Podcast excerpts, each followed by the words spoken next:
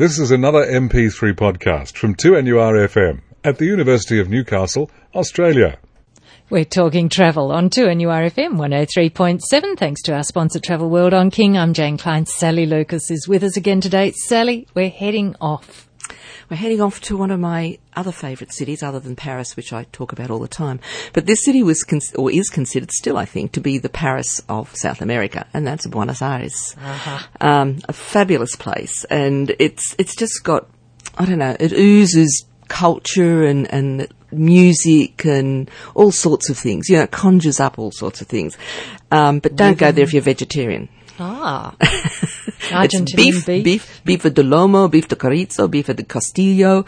Everything's beef. They're so proud of their beef. And the Argentinian beef, I will have to say, is absolutely stunning. I don't know what they feed them or whether it's the different way of cutting, you know, like in certain countries they do cut their meat differently, but the beef is absolutely fantastic. But if I, you all, I would have to say the best steak I've ever had has been oh, in Argentina. Yes, Yes, I'd agree. And the, the best, best Malbec. Uh-huh. It's yes. the fifth largest producer of Malbec in the world, and a lot of people mightn't be aware of that. It comes from Mendoza. And honestly, the Malbecs are to die for. So if you've got a nice steak with a nice glass of Malbec, I tell you, it's pretty good stuff. That's a good reason to head there. It is a good reason. And as I said, it's, it's more than just uh, beef on offer in Buenos Aires anyway, but it's, uh, uh, many migrants, of course, have contributed to Latin America's, um, you know, all, all the things that are really great about Latin America. So you've got the influence of French, Italian, Spanish, you know, particularly uh, in in that area. And of course, they do love their cafes. So coffee lovers will also love Buenos Aires.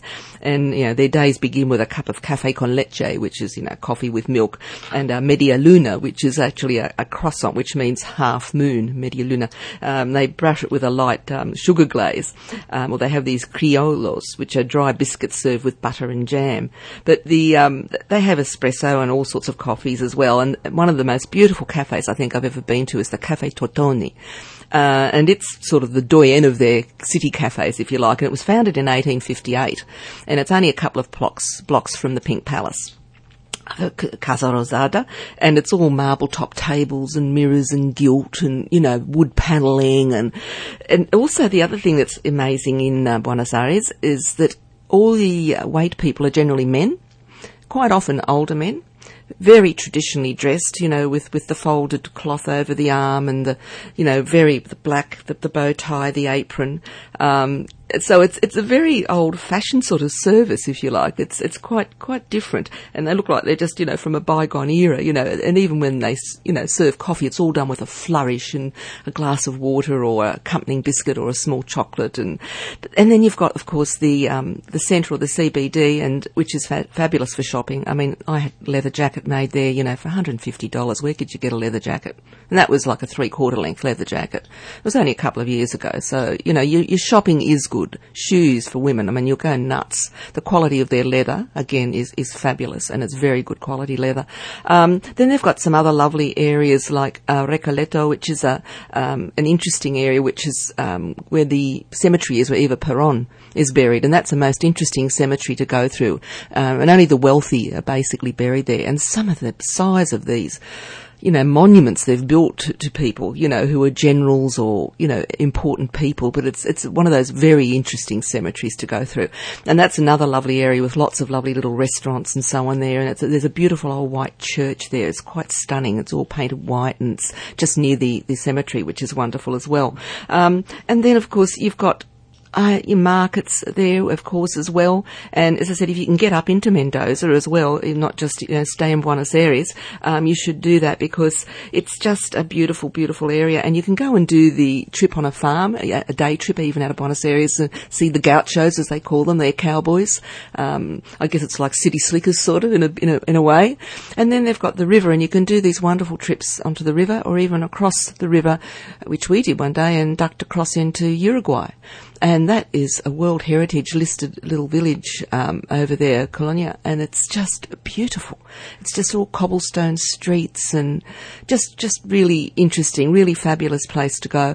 And Spanish is the spoken, or you know, their form of Spanish, which is slightly different again to the the Chile or the Spanish and the Spanish from Spain. They're slightly different in the way they pronounce some of their words, but it's it's quite an easy language to pick up. Even if you take a little phrase book with you, it's still a Latin-based language like English, so you're not. It's not too difficult really if you want to take a bit of time and share a few words with people. And of course, you've got the tango. The tango. I was waiting for you to mention. Waiting that. for that, and I just to see them in the streets, even like you'll often see couples doing demonstrations just in a little square somewhere with a crowd around them. You know, just looking absolutely stunning. And if you don't want to go to the the, the glitzy sort of tango shows as such, you can go to lots of these little local places, which we did found out where they were tucked away, and you see all along one wall is all the gentlemen dressed nicely and all the ladies on the other. It's again like a past gone bygone era, and they get up and ask them to dance, and they you just see local people doing the tango and other forms of Latin American dance as well. So yeah, it's got a lot going for it. It's the climate is very similar to here, of course, being where it is. If you have a look on a map and draw a line across, it's pretty similar to Sydney. Um, so yes, it's a fabulous place to go to. Um, Buenos Aires in particular, I haven't done a lot of other travel within um, Argentina. I have been up to Iguazu Falls, which I would certainly recommend as an addition to do that because I have never seen such stupendous waterfalls in my life. You know, far surpassing, you know, even Niagara or Vic Falls, you know, in Zimbabwe. It's they're just just so much water. You just can't believe how much water there is. But yeah, put it on your list. It's quite good value for money with rates of exchange, and there's some fabulous fares to South America at the moment. It's very competitive, with Qantas going in there now, as well as LAN, and of course Aerolíneas Argentinas. So, yep, put it on your list. Yes. Easy listening 103.7 2NURFM. We're talking travel for our sponsor Travel World on King. Sally Lucas. We're now going at a slightly different pace perhaps to Europe. Europe, yes, and I guess Europe again, like I guess Buenos Aires for some people conjures up all sorts of wonderful images of past bygone eras that I guess we don't experience here being only a couple of hundred years old. So it's lovely to uh, steep yourself in the history, I think, of Europe and the culture. I think that's what we love going there for as Aussies because we just don't have as much here, of course, and it's just wonderful to explore some of these cities and countries. And what we're going to talk about today is that it's worthwhile that remembering that it's good to travel around Europe by rail.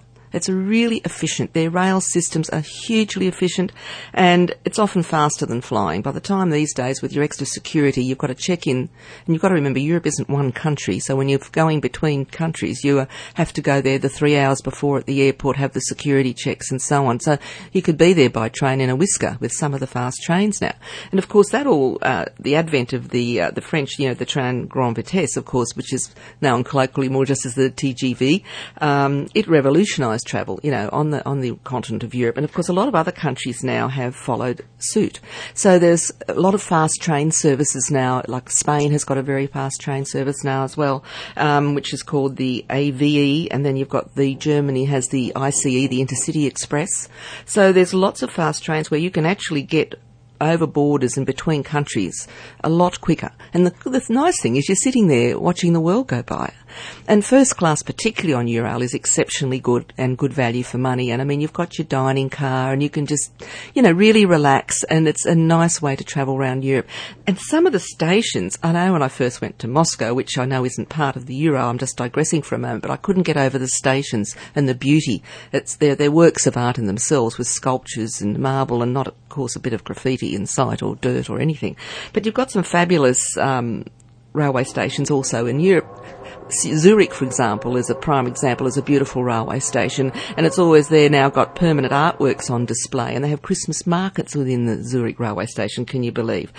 And the old um, Atocha station in Madrid is, was turned into a um, huge indoor tropical garden, uh, uh, which opens up behind it now. And Antwerp station is, is beautiful again as well, and Budapest. And so you, you actually their stations are works of art in themselves. They're not just boring old railway stations. So you're getting to do that travel by wonderful, comfortable rail. And I mean, it is a very comfortable way. Leather seats, you know, in first class. Obviously, it's a very comfortable way to travel. I've done it a few times. I don't know whether you have, Jane. Have Yes, I have. Yes, been yeah, very good. Yeah, mm. and it is a good way of getting around and saving that airport hassle. And as I said, it often is quicker way of getting you from A to B. And so what you've got now, the old days, you only had a Eurail pass, and that's all there was. But now we've got That so was m- good too. Well, it was, but you've got so many regional passes now, or you know, there might be a five country pass or a three country, so you don't have to buy the one long whole Eurail, which is, of course is more expensive because it lets you go to all the countries. But you know, if you're saying, oh well, I'm really only going to Italy, France, and Spain, well, you can buy a pass that just does Italy, France, and Spain. Or if you're just going to Italy, you could buy a Trenitalia pass, which is just for all the rail travel within Italy. Same in Switzerland and so on. So rail travel in Europe has come a long, long way in the last 20 odd years. And you really can get around quite safely, quite securely. Um, it's not a hassle. It's easy. You just got to allow yourself enough time. Sometimes if you're doing a long journey, you might have to change trains, you know what I mean? You might be going from Paris through to Rome, but you might have a change in Milan, for example, depending on what train you've selected and time of day. So always allow yourself enough time to change stations and don't take a, a, big suitcase because you've still got to get that on and off the train.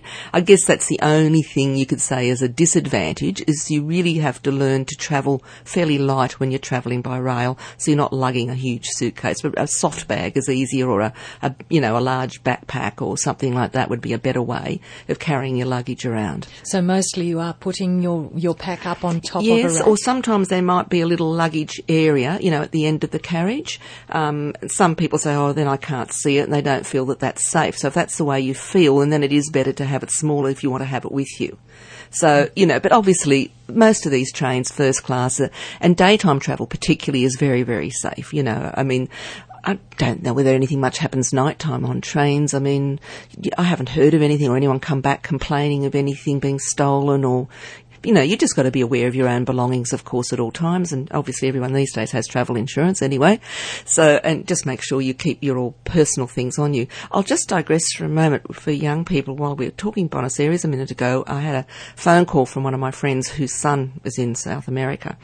And again, all these tricks of trade to get your attention away while people knock off your gear just be so careful. This boy was at a bus station in Rosario with two Argentinians who's travelling around the country. Two very attractive girls came up and started chatting to them.